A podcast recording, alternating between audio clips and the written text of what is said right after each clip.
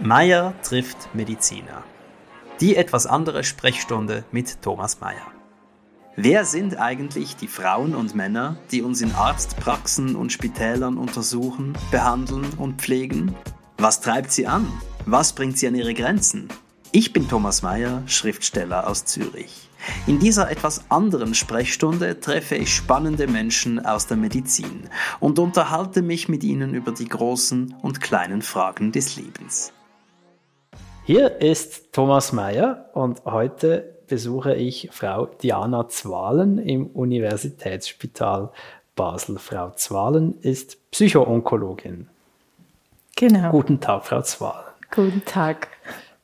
Was ist Psychoonkologie?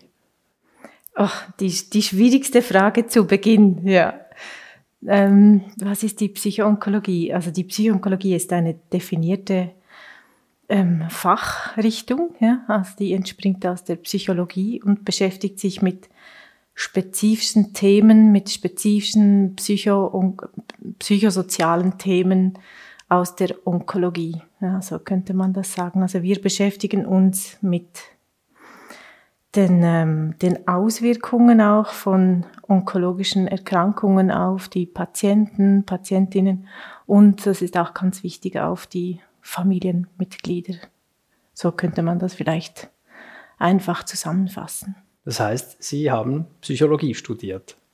Genau, genau. Ich habe Psychologie studiert. Das ist ein Studium und heute auch ein ähm, geschützter Begriff, Psychologin. Das ist ganz wichtig. Und ähm, die Psychoonkologie, das ist ja ein interdisziplinäres Feld. Ja, also man kann als Psychologin Psychoonkologin werden, sich spezialisieren in der Onkologie, aber man kann auch aus anderen Disziplinen dann psychoonkologische Beraterin werden zum Beispiel.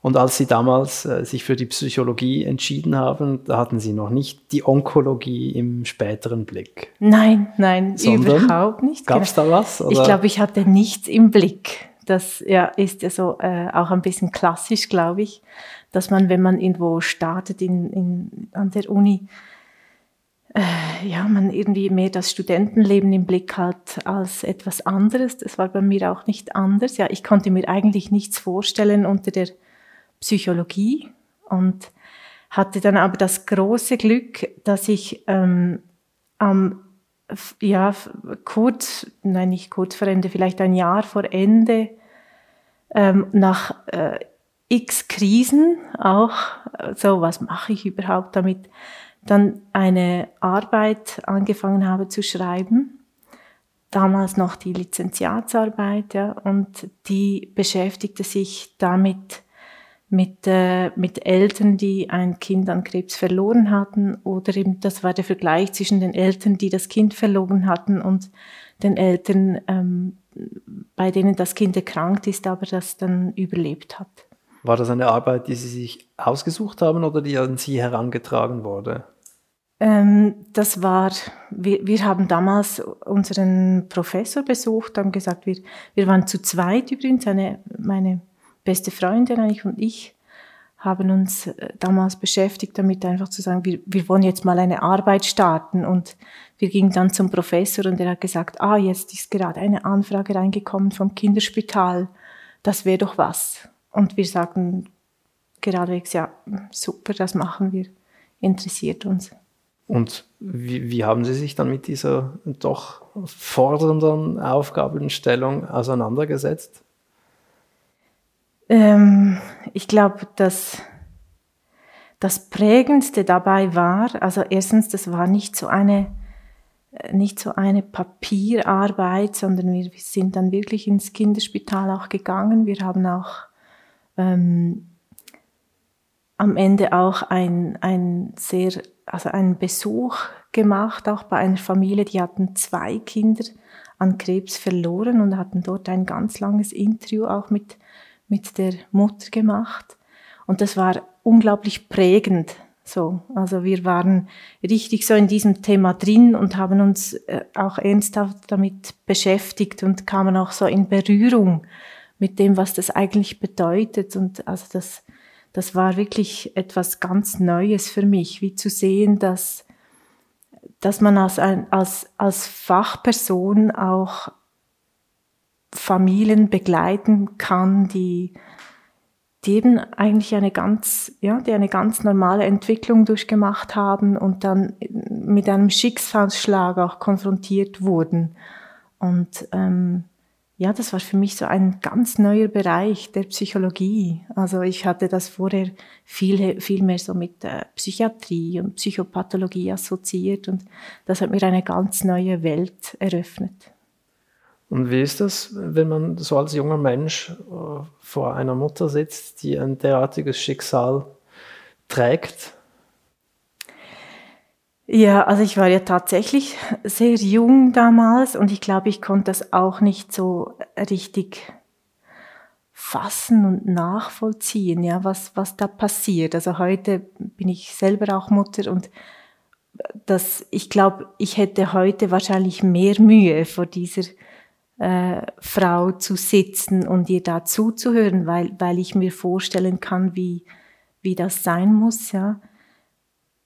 Und damals hatte ich da eine größere Distanz dazu. Ja, also ich, also ich konnte ihr zuhören und ähm, es war extrem berührend. Und sie hat uns, also das mag ich mich auch gut erinnern, sie hatte, sie hat uns dann wirklich so auf dem Tisch aufgezeichnet und so, so Szenen beschrieben, auch mit diesen Kindern, dass sie versucht hat zu schauen, wie, wie, wie kann ich machen, dass die Kinder mehr essen weil die haben unter der Chemotherapie gar nichts mehr gegessen und ständig abgenommen. Und dann hat sie uns mit Kreide auf den Tisch gezeichnet, was sie jeweils den Kindern auf den Tisch gezeichnet hatte.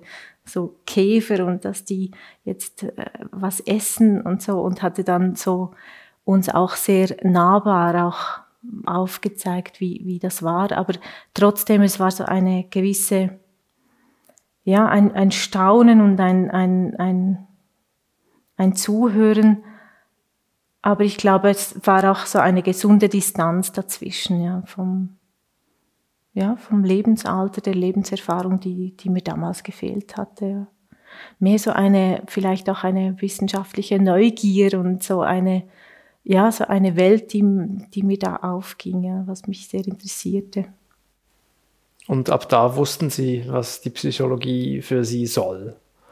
Irgendwie schon, ja, das klingt so ein bisschen so, ja, die Welt hat sich geöffnet, aber es ist Nein, tatsächlich so, glaube, dass. Es funktioniert genau so. Ja, genau, ich, es war wirklich eine Erfahrung und ich, ich war dann sehr so, ähm, auch ein bisschen entlastet und, und, und, und froh, jetzt irgendwie einen Weg zu sehen, ja, ein Ziel vor Augen zu haben. Ja, das war irgendwie wirklich klar, ich, ich möchte äh, in diesen Bereich hineinkommen. Ja. Und Sie haben ja wahrscheinlich noch mit anderen Eltern gesprochen im, im Zuge dieser Arbeit. Nein, wir haben tatsächlich nur mit, mit einer Mutter gesprochen, weil die uns angeschrieben hat, weil wir haben einen Fragebogen verschickt. Ja. Und eine Mutter, die hatte eben ganz viele Kommentare gemacht, auch so persönliche, und uns eingeladen, dieses Interview zu machen. Und dann haben wir, sind wir der Einladung gefolgt eigentlich.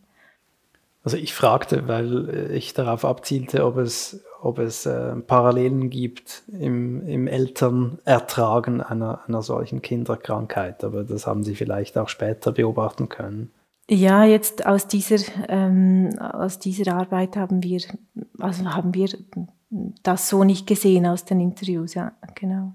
Aber später gab es Dinge, die Sie beobachten konnten, von denen Sie sagen können, wenn Eltern ein Kind an Krebs verlieren, dann passiert bei den meisten das und das? Oder ist ja, das also sehr ich, individuell? Ich habe mich dann später eigentlich mit den Erwachsenen ähm, auseinandergesetzt. Also ich habe mich ja so spezialisiert in der Erwachsenenpsychoonkologie und wir haben uns damals einfach mit der pädiatrischen Psychoonkologie und eben den Eltern auseinandergesetzt. Und was damals schon, also man sah natürlich Parallelen ebenso dann aus den Fragebogen konnten wir dann auch ähm, ja, die, die Ergebnisse zeigten wirklich auch eben, dass es, welche Schwierigkeiten auftauchen können und ähm, auch welche, welche Entwicklungen Eltern auch nehmen können, ja, dass da auch sehr viele Unterschiede da sind zwischen den Eltern, die, die dann ja beinahe an diesem Tod des Kindes oder auch, also meistens dann der Tod des Kindes auch fast zerbrechen, ja, und andere, die, die,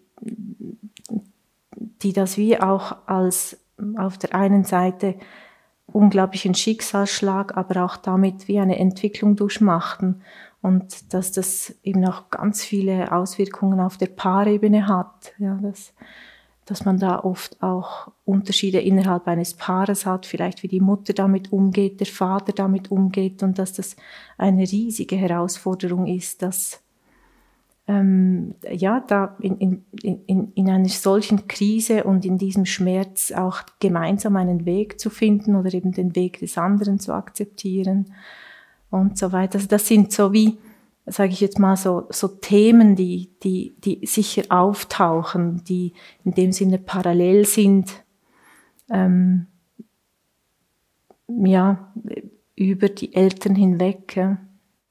Was für Themen kommen denn da üblicherweise auf? Bei den Eltern. Bei den Eltern. Jetzt sind wir ganz fest bei den Eltern. Ähm, bei den Eltern, also es, es, ist so ein bisschen stereotyp oder klassisch, aber es ist tatsächlich oft so, dass dann eher so die männliche Art des Umgangs halt der, der äh, eher mal ein Rückzug ist, ja und, und so eine weibliche Art des Umgangs vielmehr so, dass das Aussprechen wollen und der Bedarf eben auch ein Austausch ist. Ja. Und das kann, das kann manchmal eine Schwierigkeit sein, ja, dass der eine Partner, eben oft der männliche Partner, sich eher zurückzieht und äh, die, die Partnerin dann mehr möchte, also den Schmerz mehr auch verbal teilen möchte. So, so was ist könnte man sagen, fast ein bisschen klassisch. Ja.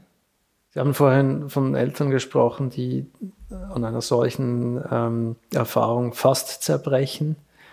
Was bewahrt Sie davor, ganz zu zerbrechen? Die Eltern jetzt. Puh, das ist äh, wahrscheinlich eine sehr individuelle Geschichte. Ja. Mm. Oder haben Sie Elternteile gesehen, die wirklich zerbrochen sind? Also ich selber nicht, ja, also im Rahmen dieser Arbeit hier so nicht. Also da stellt sich auch die Frage, was heißt zerbrechen schlussendlich? Ich, ich würde jetzt sagen, die Menschen, die das in irgendeiner Form auch akzeptieren können, ja, dass dieses Kind gegangen ist, aus irgendeinem Grund gehen musste vielleicht, also so vielleicht auch eine Art Weltanschauung, Weltbild für sich ähm, finden, dass das in sich stimmig ist. Ja, da kann ich mir vorstellen, dass man einfach auch den die Kraft findet, auch selber wieder weiterzugehen. Ja, also dass es wie auch Sinn macht, dass man sich selber einen Sinn gibt, warum es warum man selber als Eltern weiterleben darf, während das Kind, das man ja eigentlich in die Welt geboren hat, nicht mehr darf. Ja. Also ich glaube, es hat vieles so mit, mit, dem, mit dem ganz eigenen Bild, was man sich macht, zu tun und ob das stimmig und sinnvoll ist. Ja. Dieses plakative Akzeptieren vielleicht etwas erleichtert, ja.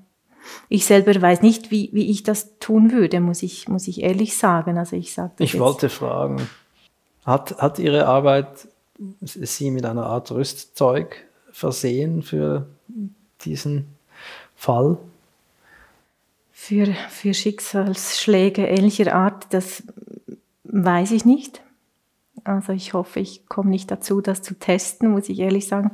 Ich weiß es nicht. Ähm, was ich einfach merke, ist, dass ich, ähm, ich sehe natürlich ganz viele Menschen, ich, meine Kolleginnen hier, wir sehen ganz viele Menschen und ganz unterschiedlichen Umgang mit Schicksalsschlägen, ja, mit, mit Bedrohung, mit Lebensbedrohung. Und ich kann jetzt mal sagen, ja, so theoretisch wüsste ich, was ist vielleicht besser, ja, was ist konstruktiver, was, was hilft vielleicht mir und dem Umfeld. Ja. Zum Beispiel?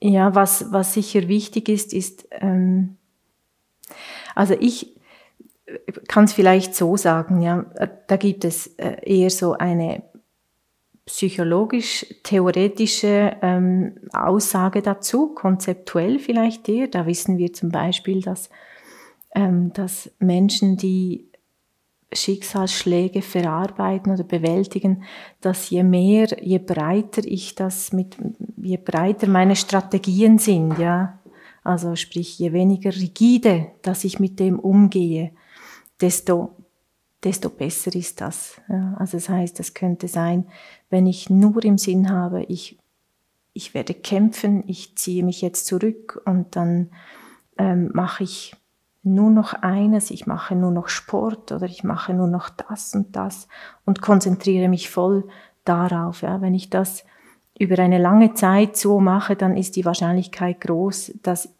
irgendeinmal diese Strategie nicht mehr so günstig ist. Das heißt, solange ich möglichst gut auf meine Bedürfnisse schaue, schaue, mag ich jetzt oder muss ich mich jetzt zurückziehen und dann kommt vielleicht der Moment, wo ich sehr, ähm, wo es mir sehr gut tut, dass andere Menschen da sind zum Beispiel, mich unterstützen, mich mal rausholen und sagen, so und jetzt ähm, kommst du raus, obwohl du müde bist. Also wenn ich da möglichst offen und flexibel bin, dann ist das mit großer Wahrscheinlichkeit für mich sehr gut. Also spektral bleiben, sozusagen. Ja, könnte man so sagen, genau, genau. Gibt es noch was anderes? Also jetzt kommt vielleicht mehr so, das ist ja so was Theoretisches und dann, dann ist auch so die Frage, wie, was, was ist das denn im, im ganz Konkreten, ja, wenn, wenn ich Menschen begegne, dann ähm, ja, finde ich das einfach häufig unglaublich bewundernswert. Es gibt Menschen, die können sich so auf eine Situation einstellen. Das, das sind ja meistens auch Situationen, also sehr oft Situationen, da wird von einem Tag auf den anderen das Leben auf den Kopf gestellt. Irgendwie ist zuerst vielleicht durch die Nachricht nur und dann geht es ein paar Tage, ein paar Wochen, dann startet die Therapie und so weiter. Und dann ist irgendwie kein Stein mehr auf dem anderen. Und ich wünschte mir, ich hätte dann auch die Gabe, mich wirklich einfach auf diese Situation einzustellen und das irgendwie in einer Form auch mich da einzulassen und wieder das, das, das Wort akzeptieren, ja. Also das, das irgendwie versuchen einfach zu nehmen im Moment, ja. Und das, das sehen wir doch relativ viele Menschen, die, die das, die das auch können. Und das finde ich wirklich bewundernswert. Und dann auch, die das können, die, die, die unglaublich gut mit der Situation umgehen und vielleicht trotzdem zu mir zu einem Gespräch kommen. Weil sie sagen, ich bin neugierig, wie sie mich hier beraten oder was man noch tun könnte oder wie sie das finden oder wie ich das noch besser machen könnte. So. Also auch diese, diese Offenheit. Ja, und das ist sicher etwas, was, was in einer solchen Situation hilft. Ja. Wie beraten Sie denn? Wie sieht so ein, ein Alltag einer Psychoonkologin aus? Ähm, also wenn, wenn Menschen zu Ihnen kommen und genau. sagen, was kann ich noch tun, wie können Sie mich beraten? Genau. Ja, also was das Schöne ist an meinem Alltag, jetzt auch wenn ich so den klinischen Teil rausnehme, eben meine Arbeit als klinische Psychoonkologin, dann finde ich, finde ich das extrem schön. Der Alltag ist wahnsinnig vielfältig, ja. Also wenn ich einen Alltag hier im Spital nehme, das unterscheidet sich sicher nochmals als von, von einem Alltag in einer Praxis, eben weil wir in einer Institution sind und äh, der Montag häufig eben mit einem Rapport startet zum Beispiel und eben schon so mit dem Kontakt zu, zu einem Team, ja, zum, zum Team der Onkologen, zur Pflege, da sind andere Menschen mit dabei. Und ähm, das, das macht eben den Tag auch sehr vielfältig. Und wenn dann Menschen, betroffene Menschen kommen, zur, eben, da gibt es auch Unterschiede, da gibt es Menschen, die kommen einmalig, ja, dann ist das wirklich vielleicht eher so eine beratende Funktion, die ich habe. Eine zuhörende vielleicht auch nur, ja, da kann es wirklich sein, dass ich äh, fast 40 Minuten mal zuhöre und dann sage ich, ja, ich würde Ihnen gerne jetzt mal ein Feedback geben, so als, als Expertin von der Psychologie. Und da kommen wir häufig dann so in einen Dialog, aber die ganze Zeit vorher geht es häufig einfach darum, auch Fragen zu stellen, mal andere Fragen zu stellen und diese ja in Beziehung zu treten mit den Menschen, so wie die Lupe draufhalten, ja, weil das das ist eben oft etwas, was was Patientinnen und Angehörige hier nicht in dieser Form erleben, weil es eben ein medizinisches Umfeld ist. Ja, also da, da geht es ja um Blutwerte, da geht es um Therapien, da werden Therapieoptionen besprochen und, und so weiter und so fort. Ja, da gibt es Standardtherapien, dann schaut man aber auch individuell. Und ich habe wie so eine andere Aufgabe und das ist auch sehr privilegiert, dass ich wirklich so das ganz Subjektive und auch das, das, ja, das Psychische hervorholen darf und da so wie die Lupe ähm, draufsetzen darf. Sie haben gesagt, äh, auch mal Fragen stellen. Mhm. Was für Fragen stellen denn Sie? Ich stelle Fragen. Ähm, ich, ich lasse mich eigentlich auch ein bisschen von mir selber leiten. Also ich, ich möchte ja einfach möglichst möglichst gut diese subjektive Situation der betroffenen Menschen erfassen. Und manchmal lässt vielleicht jemand einen Teil aus, den ich dann versuche einfach noch mehr zu explorieren, sagen wir dem. Und dort ist es zum Teil ein, ein wenig auch intuitiv, weil ich so spüre, ah, das könnte wichtig sein in diesem Moment, ja. Das kann sein biografisch, kann aber einfach auch sein, die Situation, wie sie jetzt ist, erfassen. Aber es geht ähm, im Endeffekt in der Tiefe ganz stark darum zu erfahren, welche Gefühle denn mit dem Moment im Zusammenhang, äh, also welche Gefühle da sind, ja. Also, was belastet die Menschen? Ist es eher die Angst oder ist es eher eine Art ähm, ja, Antriebslosigkeit, die da ist, die, die verhindert, dass diese Person selbst in Aktivität kommt und immer versuchen auch das in Zusammenhang zu stellen mit, mit den Gedanken, mit den Ideen, mit den Konzepten, die ein Mensch hat. Also warum hat jemand Angst? Also ich kann sagen, ich habe Angst, aber ich weiß jetzt noch nicht, weshalb und mit in welchem Zusammenhang haben Sie denn Angst? Und nicht alle Patienten mit einer Krebserkrankung haben von demselben Angst. Vielleicht geht es am Ende immer darauf zurück in eine Art Todesangst, ja, diese Todesangst äh, irgendwo, dass die da lauert. Aber dazwischen gibt es noch ganz viele Schattierungen. Und um diese geht es mir, weil mit diesen kann ich dann arbeiten. Und dann kann ich schauen, kann man diese Angst denn irgendwie definieren? Kann ich die ähm, sezieren, ja, kann ich die in verschiedene Teile aufteilen und gibt es einen Teil dieser Angst, ja, den nehmen wir jetzt einfach hin und halten den aus, aber eine, einen anderen Teil der Angst, ja, der, mit dem können wir vielleicht wirklich arbeiten und was anfangen. Gibt es äh, Gefühle, die Sie überraschen, ungewohnte, überraschende, seltene Gefühle? Also Angst und, und Wut äh, sind ja vermutlich die naheliegenden. Die sind häufig, genau.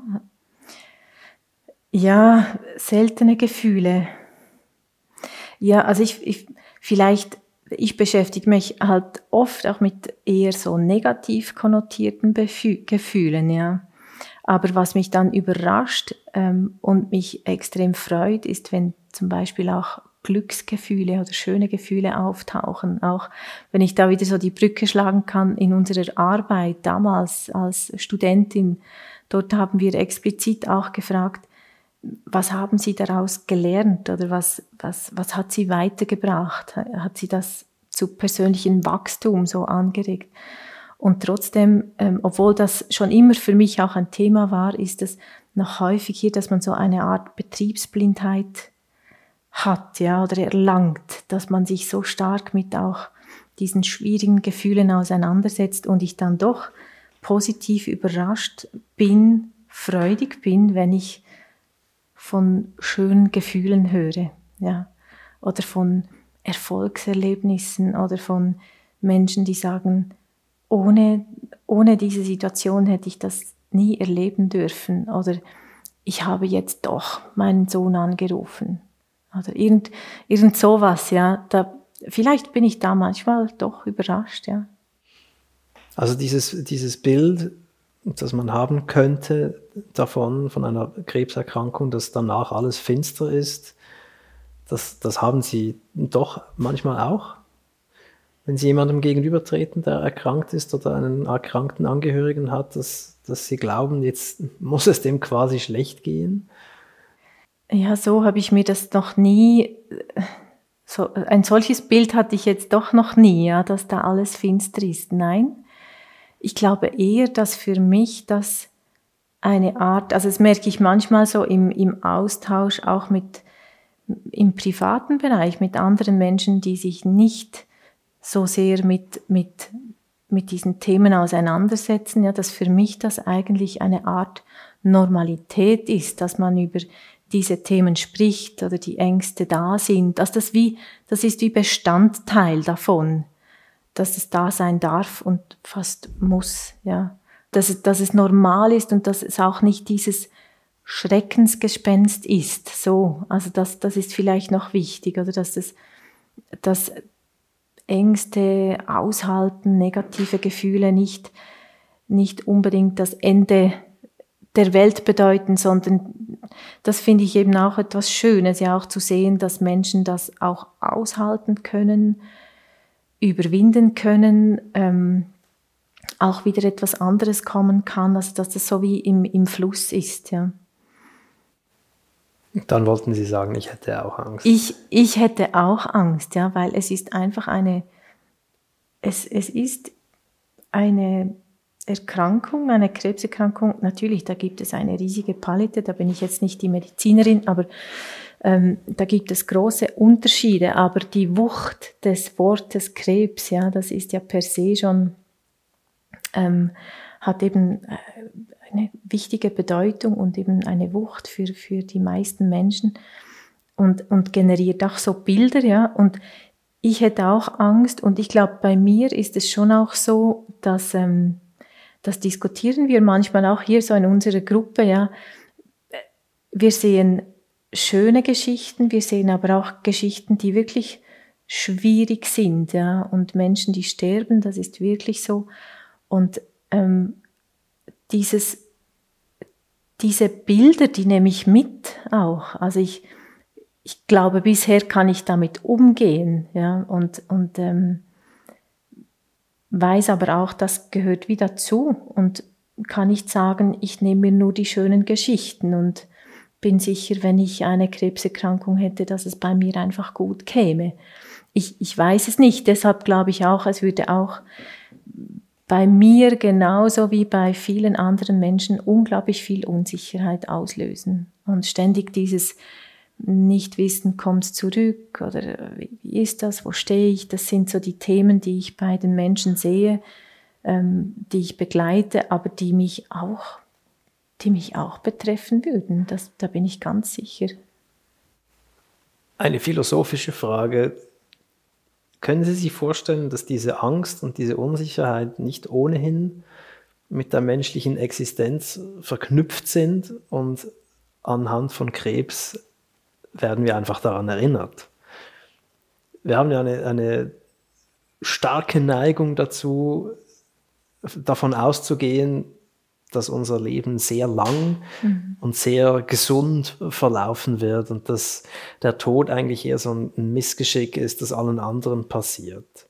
Vor allem, wenn man jung ist, verhält man sich so, als hätte man mindestens 10.000 Lebensjahre zur Verfügung. Und also das eigene Ableben wird ja ständig ausgeblendet. Ist vielleicht auch äh, wichtig, dass man das tut. Sehr gesund. Sehr gesund, dass man das genau. tut. Aber an und für sich ist ja eine solche schwere Erkrankung mit, mit großer Todeswahrscheinlichkeit äh, letztlich ja keine wirkliche Überraschung, denn mhm. es wird ohnehin enden.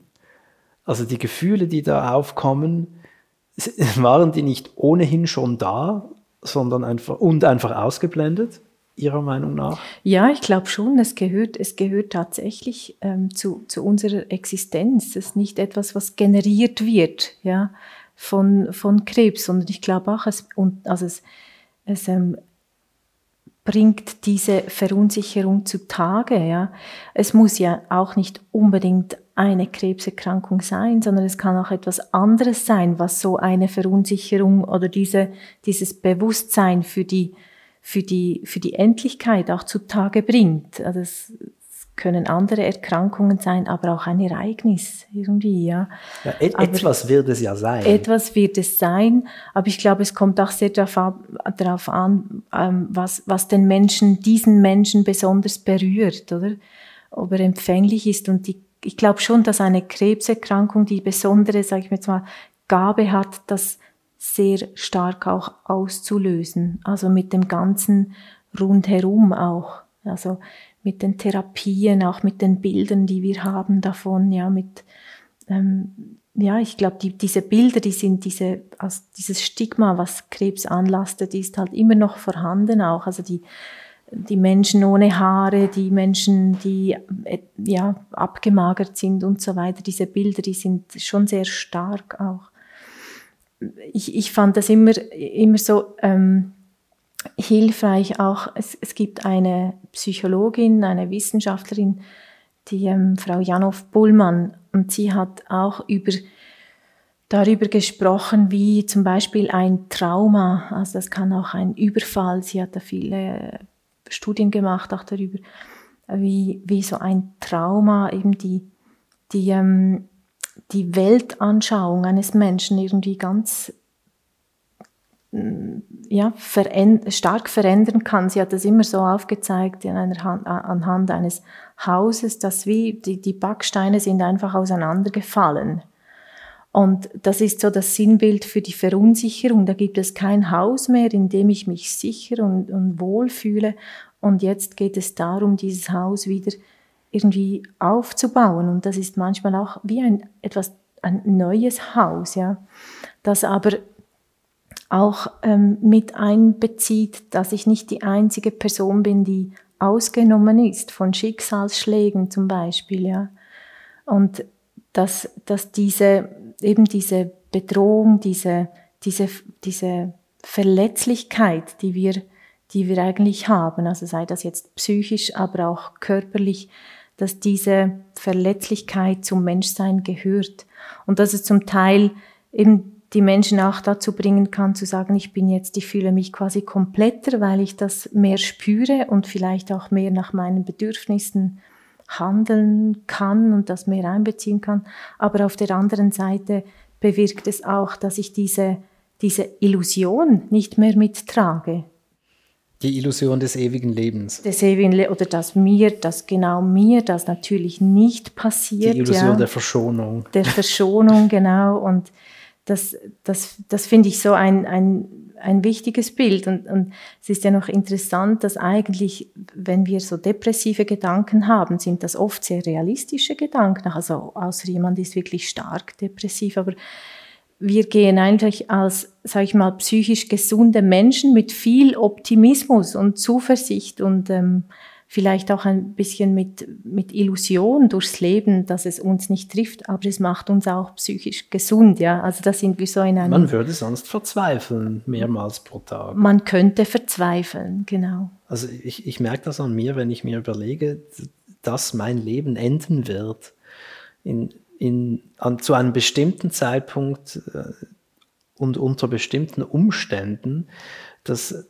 das gibt ja ganz unheimlich starke Gefühle, wenn man sich mit, mit, damit befasst. Und man muss ja dann auch wieder aufhören, mhm. um überhaupt weiterleben zu können, mhm. weil es einfach zu viel ist.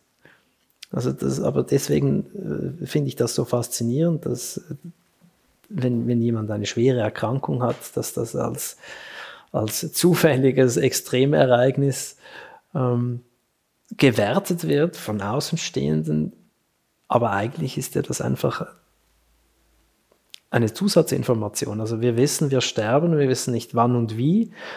Und wer eine Krebsdiagnose erhält, bekommt zu diesen beiden Parametern so eine ungefähre Ahnung. Das ist dann mhm.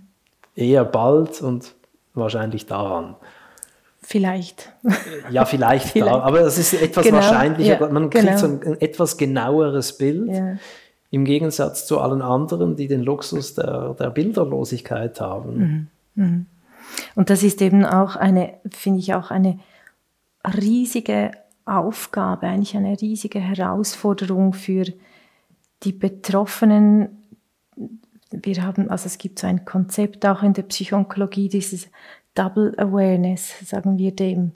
Das ist eben genauso diese, diese ähm, Tatsache und auch Schwierigkeit, dass wir auf der einen Seite so konfrontiert sind mit dieser Endlichkeit, ja, und aber dass auf der anderen Seite, dass das Leben auch intensiver macht im Moment, ja, und die Kunst ist, das irgendwie zum Teil auch auszublenden, um das andere wirklich auch so intensiv leben zu können, wie es, wie es möglich wo, geworden ist dadurch. Und diese, eben dieses zweifache Hinschauen, ja. Und deshalb, es, es gibt ja in der Psychoonkologie auch oft die Frage vom Umgang mit der Hoffnung zum Beispiel, ja.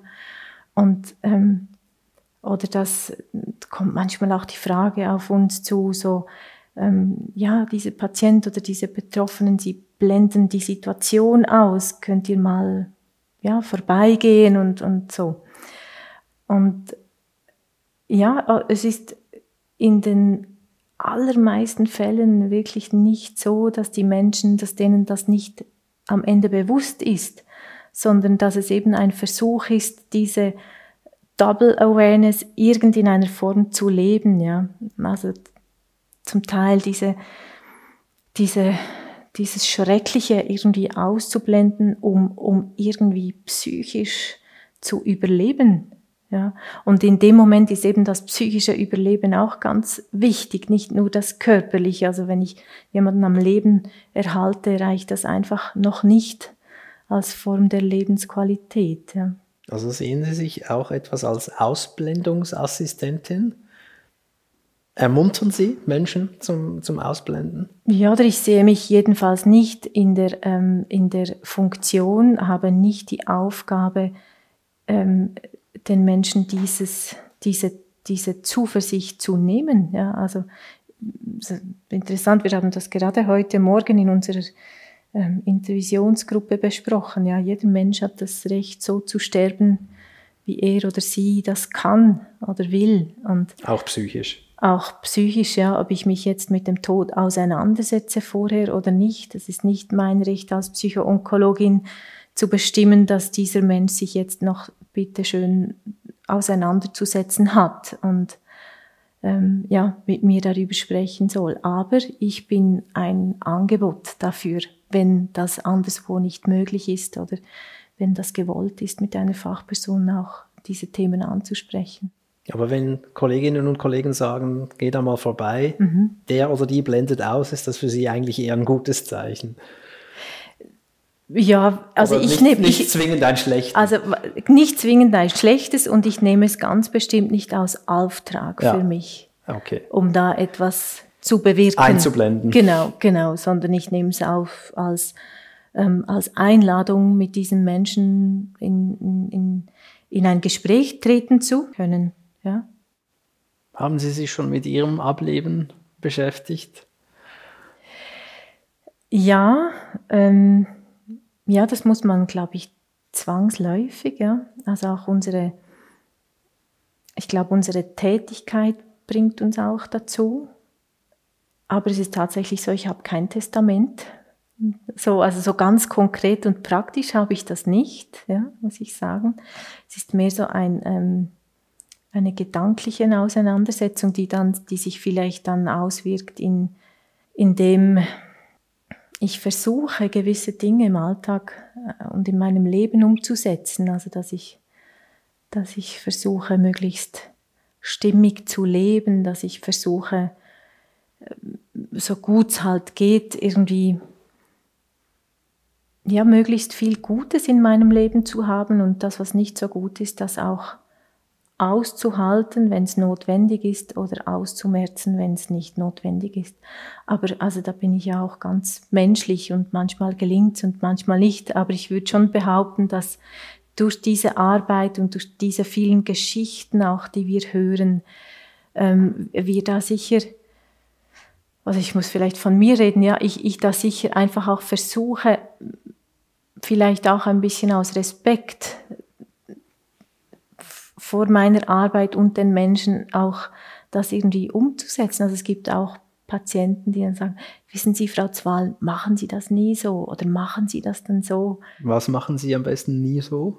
Ja, wenn Sie eben zum Beispiel, dass, dass vielleicht Menschen sagen, ich habe das und das verpasst, das, ähm, das sollte man nicht oder so. Also es gibt schon viele Menschen, die, die sich an einem solchen Punkt natürlich viele Überlegungen machen oder halt schon so ein Lebensrückblick ähm, ja, zurückschauen auf ihr Leben. Ja. Und konnten Sie was für sich mitnehmen aus diesen Ratschlägen schon? Also konkret jetzt nicht, aber ich glaube so das, was ich vorher ähm, so erklärt habe, dass ich, dass ich eben wirklich versuche, ja, stimmig zu leben irgendwie und, und auch nicht nach einem Bild zu leben, ja, oder, oder möglichst gesellschaftskonform zu leben, sondern eher halt so, wie, wie es für mich passt, ja, und manchmal findet man dann halt raus, das hat gar nicht gepasst, so, und versucht das irgendwie so umzusetzen, aber da bin ich jetzt auch nicht Profi, ja, also ich bin sicher nicht die Person, die, äh, die dann häufig alles über den Haufen schmeißt, sondern eher so im Stillen irgendwie das sucht, glaube ich. Und wenn Sie sagen, so zu leben, dass es passt. Was, was heißt das konkret, wenn Sie einige Beispiele geben mögen? Ja, also wenn ich so wieder so auf das Berufliche komme, merke ich zum Beispiel, dass das für mich extrem gut passt. Ich glaube, da bin ich auch so zu Hause, aber ich müsste auch ehrlicherweise sagen, wenn kann ja irgendetwas passieren und das geht für mich nicht mehr. Also eben ein persönlicher Schicksalsschlag oder sonst. Ich weiß nicht, ob man das dann noch gut aushält. Ähm, ich habe Personen, die ich kenne, die auch sowas erlebt haben wie einen eigenen Schicksalsschlag, die dann wirklich auch dabei geblieben sind und gesagt haben, nein, ich, das stimmt für mich nach wie vor. Also das ist sowas, das weiß ich nicht, aber ich möchte genügend offen sein, auch wirklich das auch immer kritisch zu prüfen und dort nicht über meine Grenzen zu gehen. Ich pendle zum Beispiel für diese Arbeit auch seit Jahren von Bern nach Basel und mache das, weil das für mich hier einfach so stimmt.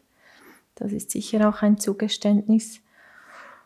Ja, ich glaube, im Privaten versuche ich einfach wirklich möglichst für mich so eine, eine gute Situation herzustellen und bisher ist mir das irgendwie gelungen. Ja, also ich, ich würde mich als glücklich bezeichnen. So.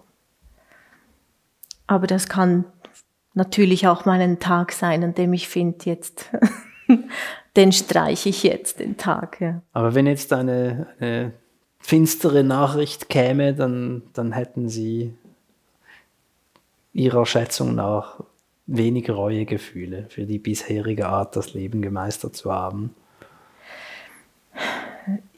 Ich hoffe es. Alles ja. total hypothetisch. Ist ja, ja, genau, genau. Ich, ich, ich hoffe es schon, ja. Ich hoffe es schon, ja.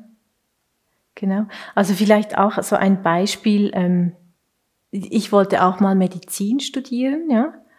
Irgendwie hat das nicht geklappt und ich hatte so eine Phase, da war ich wirklich auch sehr ambivalent, eben da so im Studium und so. Und heute merke ich irgendwie, dass ich, ich habe für mich auch so Art Geschichte für mich zurechtgelegt. Also so das Narrativ für mich und mein Leben, das geht irgendwie auf, dass ich das Gefühl habe, ja doch, da wo ich jetzt stehe, das, das passt doch irgendwie zu mir. So. Und das, das finde ich, das ich irgendwie gut, ja. Und das können auch nicht viele sagen, würde ich jetzt mal behaupten. Ja, also es klingt jetzt vielleicht ein bisschen fast ein bisschen zu harmonisch, aber, aber es, es, es ist irgendwie, es ist irgendwie gut. Stimmig. Ja, also es ist irgendwie so gut, ja, genau. Aber ich denke, es ist tatsächlich äh, das Ergebnis von Achtsamkeit gegenüber den eigenen Bedürfnissen. Ich glaube nicht, dass man automatisch an einem Ort landet, an dem man sich Tag für Tag gut fühlt und, und richtig fühlt, sondern das, das hat ja auch mit Entscheidungen und Verzicht und, und äh, Kursänderungen zu tun, die auch nicht unbedingt einfach sind. Ja. Also es ist nicht einfach geschenkt, deswegen sage ich, es ist nicht für viele so, weil mir sind einige bekannt, die einfach so mal gemacht haben und ihre, ihre Träume nicht umgesetzt haben, ihre Talente nicht genutzt haben. Und das, das äh, führt dann halt zu einer gewissen Heimatlosigkeit. Ja, ja, vielleicht. Also das, ich glaube jetzt, ohne jetzt so pseudo bescheiden sein zu wollen, aber ich glaube auch, ich hatte auch viel Glück effektiv. Also das ist ja nicht selbstverständlich, dass so ein, ein Weg einfach auch ähm, einem in eine gute Richtung bringt. Also es hätte gut sein können, dass ich merke, das ist ja gar nicht mein Talent oder so, ja. Das hätte wirklich gut sein können und wäre dann vielleicht auch nicht tragisch gewesen, ja, dann macht man mal einen Kurswechsel oder so. Und ich hatte wirklich, das denke ich ganz ehrlich, ein, ein Glück, dass das so gut gepasst hat irgendwie. Und das ist ja auch häufig so, dass wenn man dann irgendwo einsteigt und in die Tiefe geht, dass sich da plötzlich so ein Schatz öffnet. Ja. Und, und man dort auch, also ich, ich bin ja in einem ganz beschränkten Feld tätig, eigentlich, wenn man anschaut, wie viel da noch alles ist und so.